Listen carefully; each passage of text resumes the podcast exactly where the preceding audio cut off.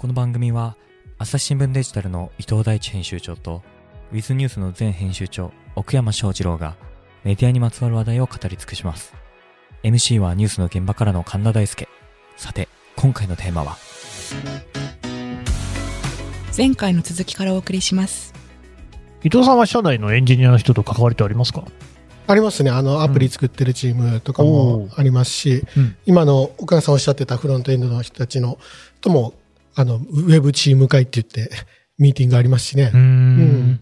あの、今なんかデータの、うん。データサイエンスの学部とか増えてるじゃないですか。ああ、そうなんだよね。ね、上智大学がやったりとか、はで、やっぱりデータサイエンス、あの、まあ、僕も多少かじってるんですけど、やっぱ一番大事なのは、プラスドメイン知識だと思うんですよ。なるほど。データを扱う統計学の知識で、そこに、それを解釈するためには、分野の知識が不可欠なんですよ。ほうほだ例えば、えー、ウェブメディアだったら、そのウェブメディアの広告はどうどういう風な仕組みなのかう。とか、っていうのがないと、そもそもデータを読み解けないんですよねそ。りゃそうだ。なので、そのやっぱり、あの、今勉強されていることに、プラスどういうような分野を、こう、掛け合わせていくのかっていうのを意識すると、その後記者になられるのでも、エンジニアになられるのでも、すごく広がりがあるのかなという気がします。なるほどね。うんこれはもうエンジニアに限らず今そうかもしれませんね。うん。何かとこう何かを組み合わせるってことができる人っていうのがすごく求められてる感じはする。うん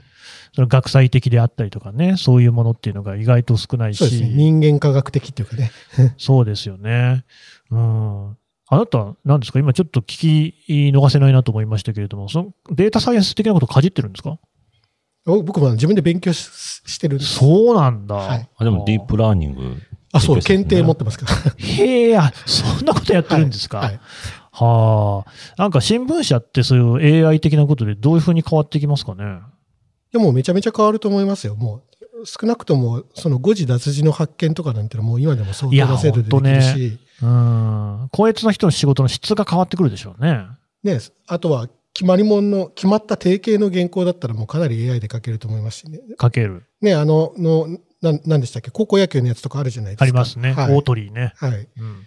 なので、こう人間しかできないことは何かっていうのは考えていく必要があるかなと思いますけどね。なんかその方が、まあどこに住みたいかというのが、うんまあ、合ってるかどうかはわかんないんですけど、僕が、こう、新聞に欲しい機能としては、レコメンドですよね。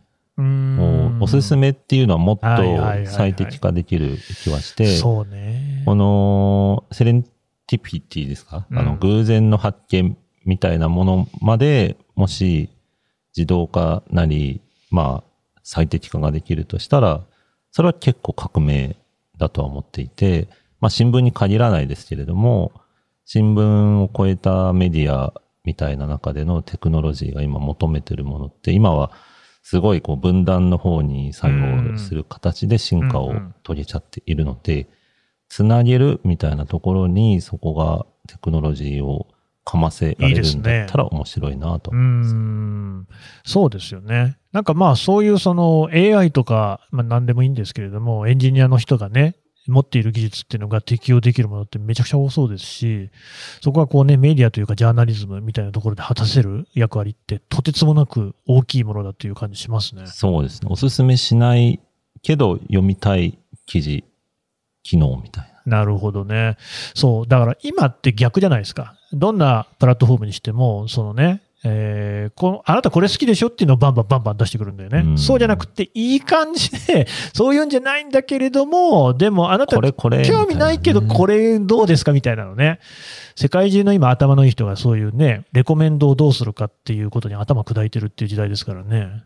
うん。でもまあ、ななんとなくやっぱり、まあ広告とかの仕事やってるとどうしても、こう、局所的な方に囲い込みのように行かざるを得ない現状はあるので、それを超えられるのは多分メディアっていう。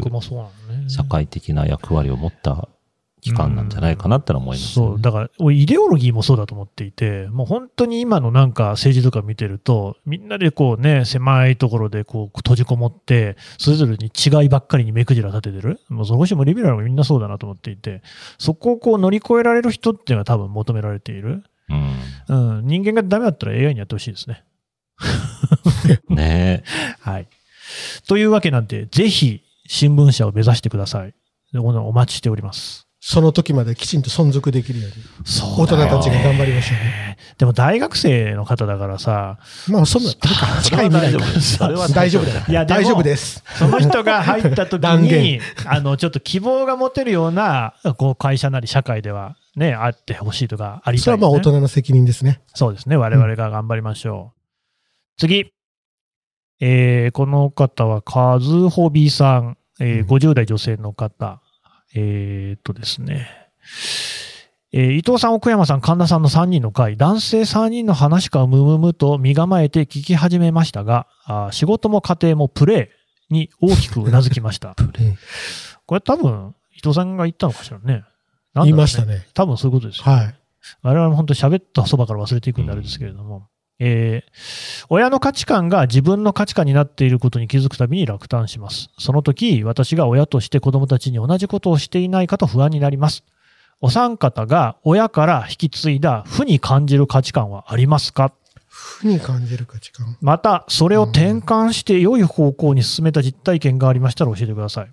じゃあまあ私から言いますかね。親から引き継いだ負に感じる価値観っていうと、あのね、言葉が汚いんです、私。あの、言葉遣いは悪いんですよね、すごくね。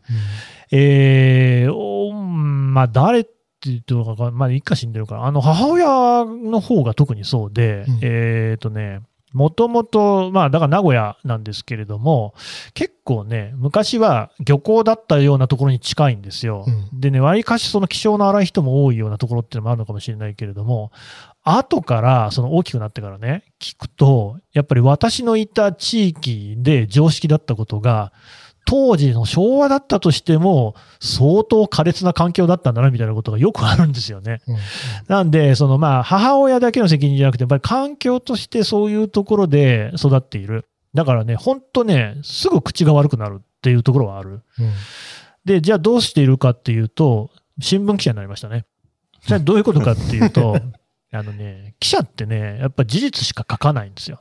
事実以外のことっていうのがいかに愚かかっていうことを徹底してこう叩き込んできたので、要するにこれは私にとっては拘束具みたいなものなんですよね。つまり、ほっとくとね、口が悪いっていうのはね、あの、嘘の方向にも行くんですよね。うんうんで物を、話を作ったり持ったりみたいなのも、うんまあ多少はいいと思うけれども、そのやっぱり限度があるじゃないですか。うんそういうのは新聞記者になったことによって、あの枠がちゃんとこう固められた、なんか変なこう方向に行かないようになったというふうには思ってますね。うん。でまあ、それはたまたま職業ですけれども、そういうやっぱり親から受け継いだものっていうのは、こう、血は争えないなっていうのはもう毎度思ってますね。うんはい。伊藤さんどうですか？うんうん特にない。いや、なきゃいいですよ、別に。そうですね。まあ、あの、私の場合、父と母が結構、割と性格的に正反対っていうか。まあ、父は静かな割と人で、うん。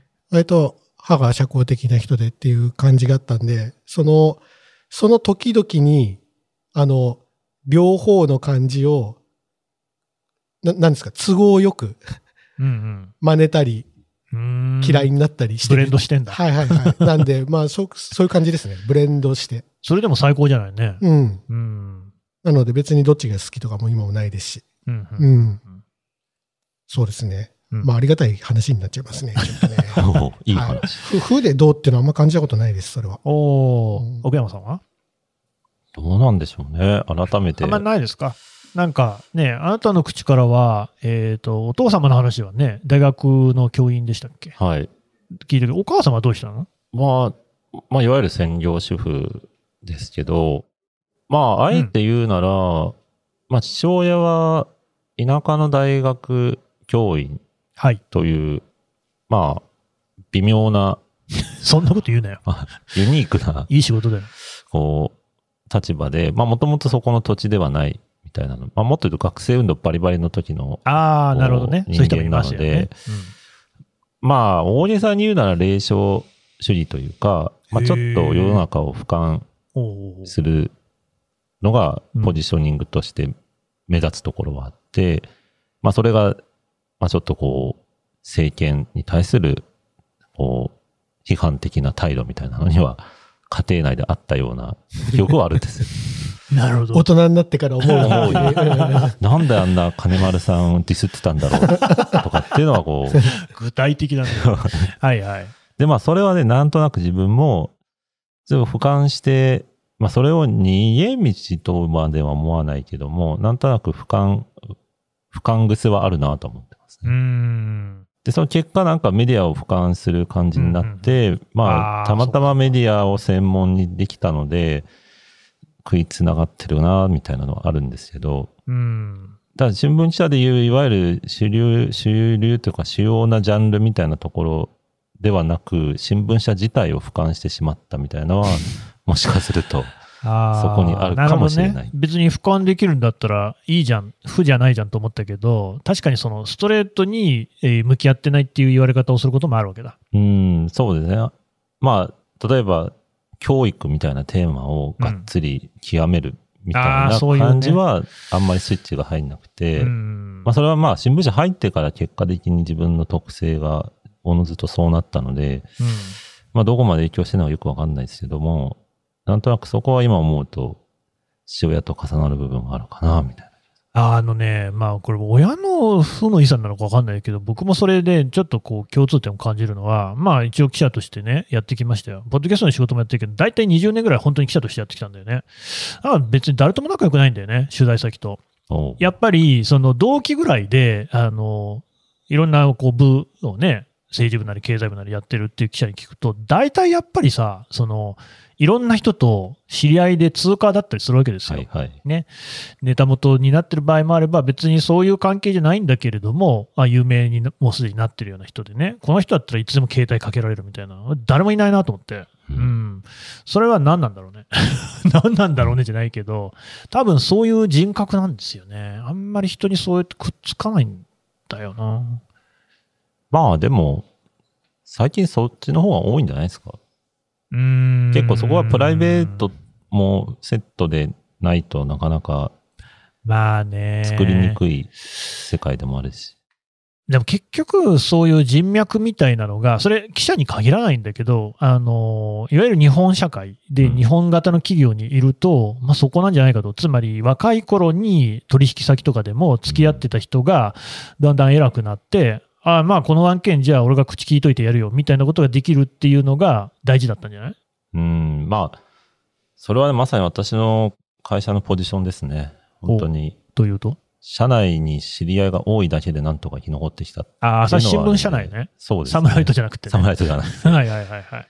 でそれまあ、小、小日本と考えるなら、まあ、朝日新聞内ではまあ、そういう動き方を自分自身はしてきたなとは思いますし、まあ今、サムライトの立場で朝日とたまに仕事とかすると、まあ、むっちゃ進めやすいですよ。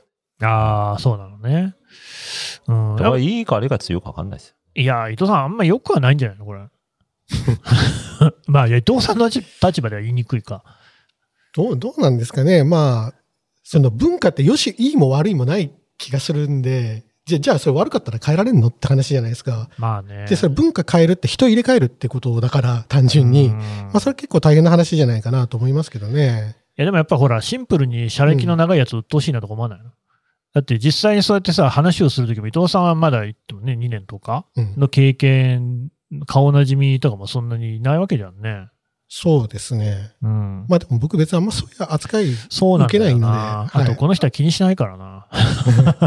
でもまあ、そうなんですよ。そんな大したことじゃないじゃ大したないかことじゃないもしれないね。ですよね。うん、で、この方がもうなんかそのやっぱりね、子供、親として子供に何かこう自分がね、親に受けて嫌だったことをやってないかなっていうのが心配だっていうことをね、えー悩んでらっしゃるようですけれども、いや、あのー僕は全然ね、大丈夫だと思いますよ。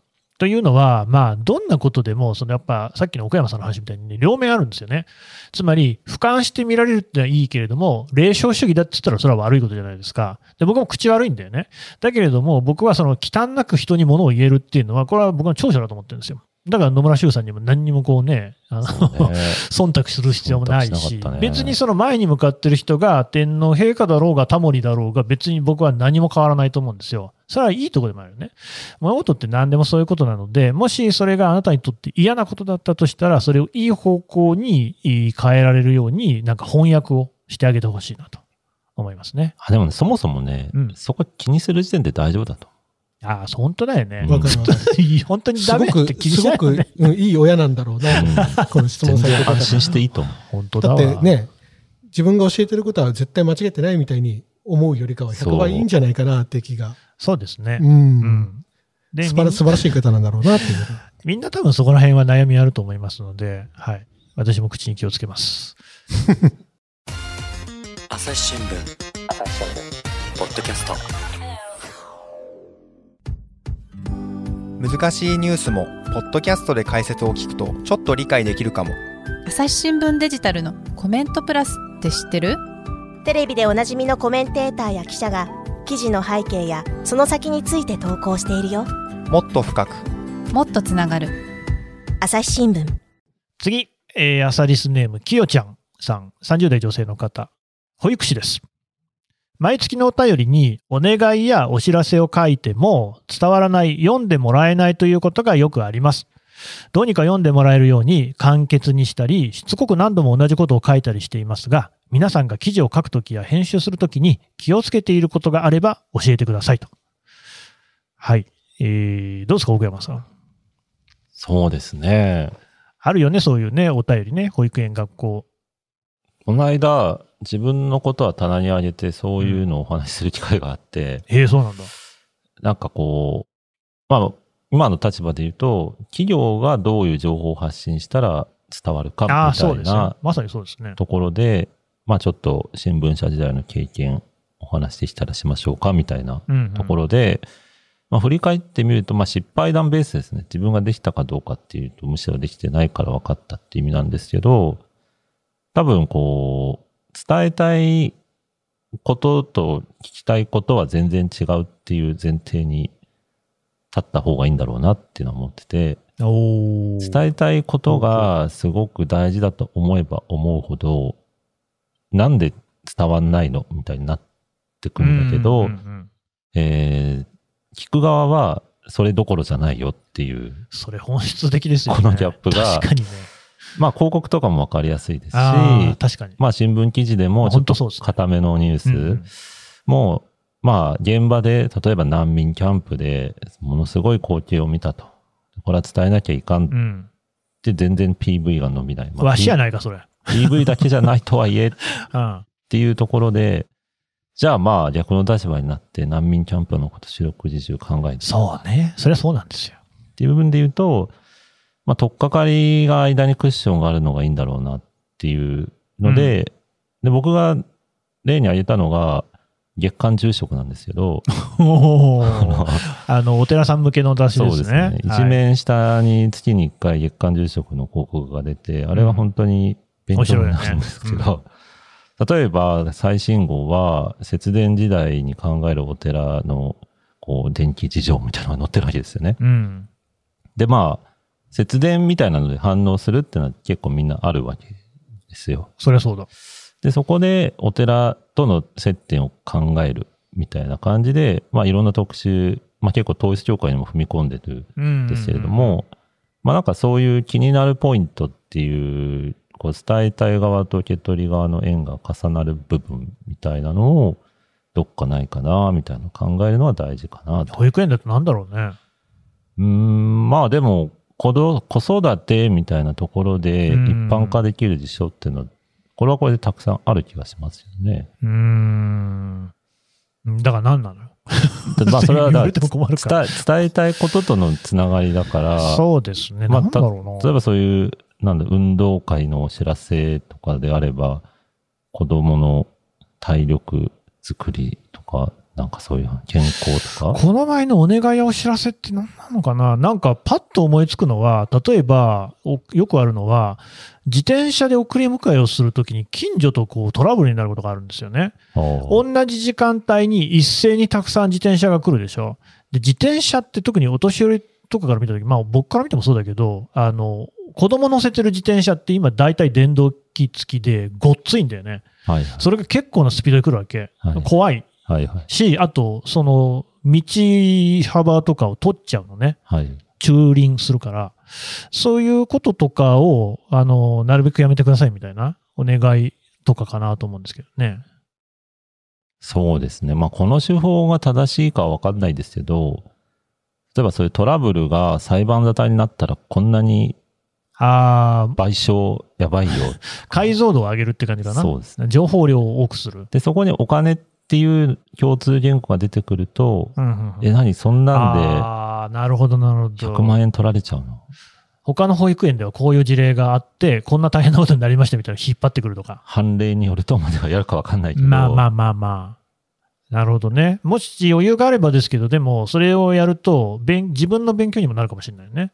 そうですね。うんでも多分実際そういうやばさはあると思う気もしますけどね。うんうんうんうん伊藤さんどうですか？そうですね。まあ、あ保の育園だより。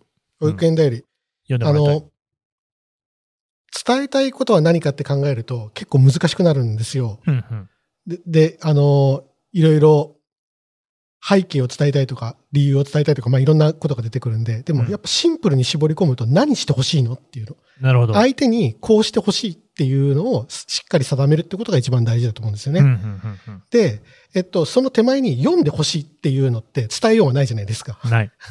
だからやっぱりもう僕はもうそういうのは交通標識のようにシンプルなのが一番いいと思うんですよね。ああ、止まれ。止まれ。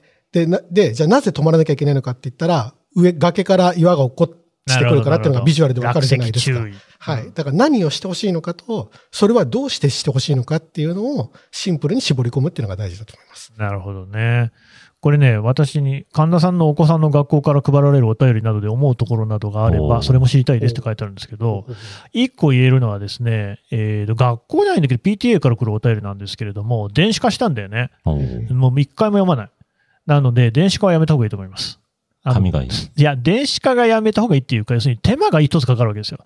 その、インターネット上のサイトに行ってうん、で、パスワードを打ち込まなきゃいけないのね。うん二つ手間かかってますよね。うん紙で来ると、もうその場で積まれ家の中に入ってくるからう、んうん、で、それこそ、もう新聞で言うところの見出しみたいな、でっかいところに伊藤さんが言ったみたいに、一番大事なことをドカーンと載せて、っていうような感じでも、目に嫌でも入ってくるような感じにするっていうのも、実は大事じゃないかっていうね。手間がかかるのは良くないかなと思いますね。確かにパスワードね。めんどくさいもん。なんか、朝日もさ、健康診断の結果見るのパスワード入れてさいやー、いる、忘れちゃうんです、すぐ。見ないよね。そううん。あと、パスワードになんか変な縛り入れるのやめてほしい。記号を絶対入れるのがそうそうそうそう。それ、俺のデフォルトのやつに入ってないから、それって。ね はい。あと、メアドはコピーでいいなって。そうですね。うん。もうそもそも入れないでもいいようにしてほしい。はい、次。次はね、ちょっと長いんですけれども、40代の男性の方からですね。えー伊藤さん、奥山さん、神田さん、こんにちは。えー時に寝落ちしつつも、いつも楽しく配置をしています。起きて。いいですね、あなた。声出しましたね。今日は私の父の話です。私の父はもうすぐ80歳。大病を2つ乗り越え、現在は母と夫婦2人、日々、なんとか健康で過ごしています。特に趣味もない父ですが、昔から株や掛け事など、お金をなんとか楽して増やせないかと、その方面に心を砕き、家族に迷惑をかけない程度に、えー、たしなんでおりました。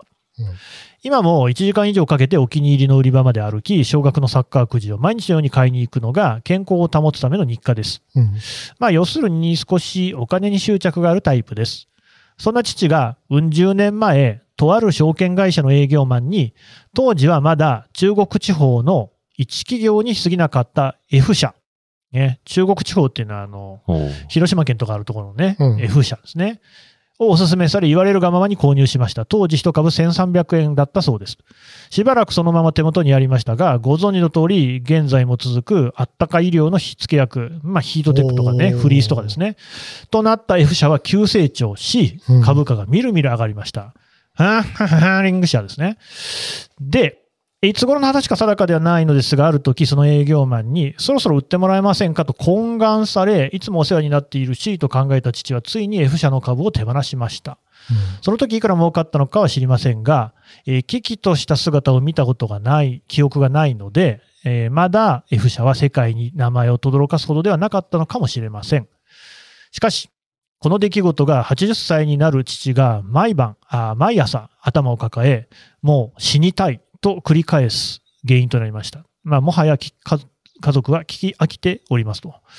最近になって、あの時なぜ F 社の株を売ってしまったのか。手元にあったら今頃100億くらいになって、梅田にビルを買うて、えー、〇〇ちゃん、丸学校、この相談者の方の娘さんにもお小遣いあげれたし、えー、バツマツ君、えー弟の息子にビルのオーナーさせてと勝手に孫の将来まで決めてかかるありえない妄想をしては本当に悔やみだし、えー慰めたり励ましたりしますが父の心には刺さらず最後に一人、えー落ち込みますこの方がですねちなみに父は孫たちに平等に小遣いをくれますし、私たち兄弟はこわもての父の顔色を伺いながら育ちましたが、何不自由なく過ごしました。老後は大病を乗り越え、これ以上何を望むのかと呆れて聞き流していますが、父にとっては一生の不覚のようです。こんな父にどのような言葉をかければよいのでしょうか？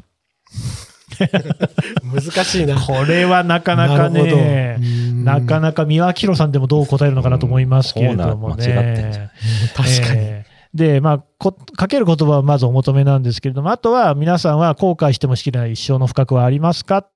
えーまた、時間の空いた時にお便りします。お体にお気をつけて頑張ってください。応援していますと。はい。じゃあ、伊藤さん。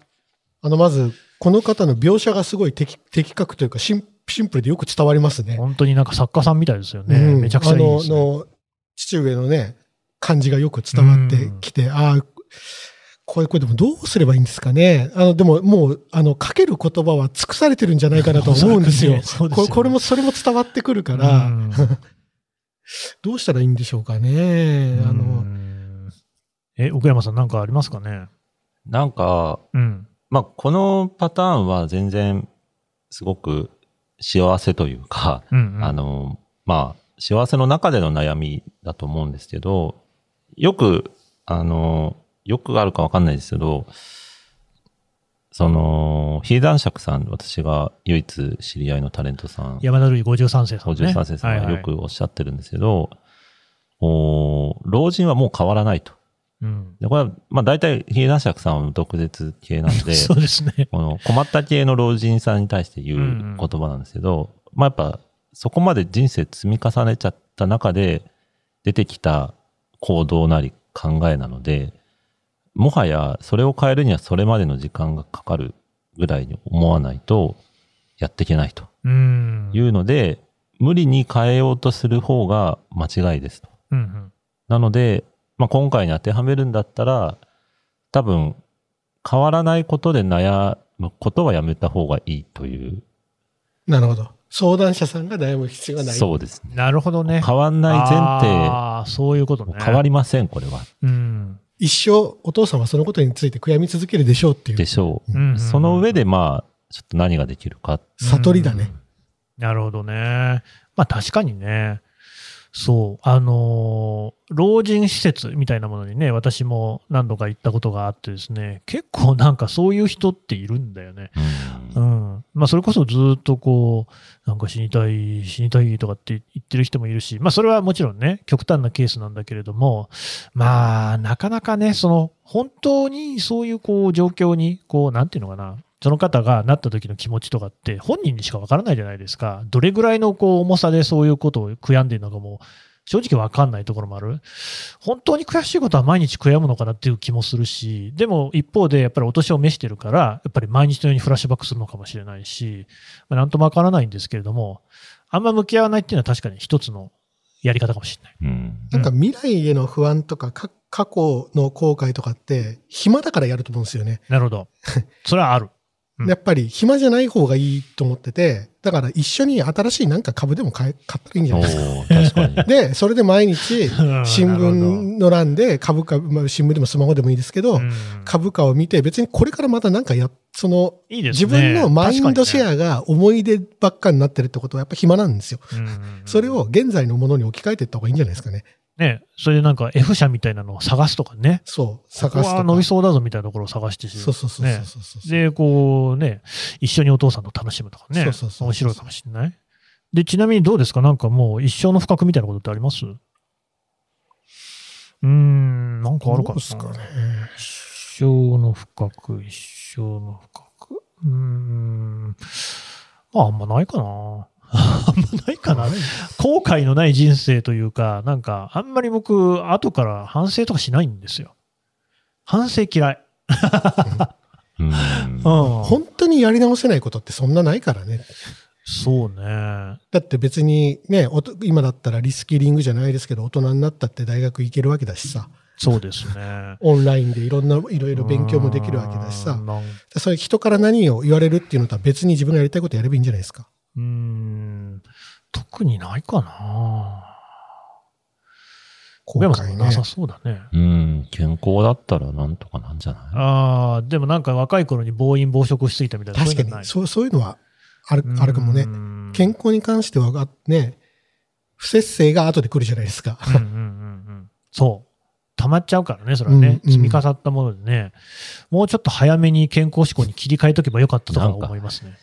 そんな、ごめんごめん、じじむさくて。自軸さなんかそういう話しかなくなるよね。いや、でもないかな。昔から積み立て貯金しとけばよかったなとかさ、うん思うけど、でもままあねあ、。それ難しいなと思う。めちゃめちゃ貧乏だったし。いや、失敗みたいなことはいっぱいやってますよ。例えばなんかすごい大事な記事を寝過ごして書かなかったとかね。すげえ着信入ってたんだけどさ、全部あの音切ってたんで分かんなかったんですよね。で、いや、冷や汗を書きましたけど、まあその後から思えばね、ええその時はやべえ、本当にこれはもうマジクビになるかなと思ったけど、なんなかったし、どうなんかないよねなんないなんない。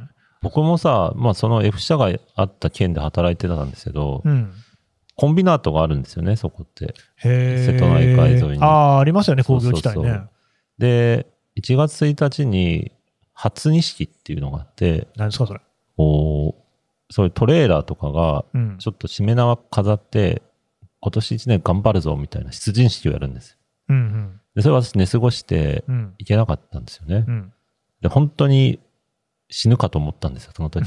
思うよね、その時はね。でも今思うと、まあ初錦でうん、まああったらあったでいいけど、なかったらなかったでね、みたいな。うん。そんなもんなんで、まあそんなもんじゃないですか。そうですね。はい。ないって。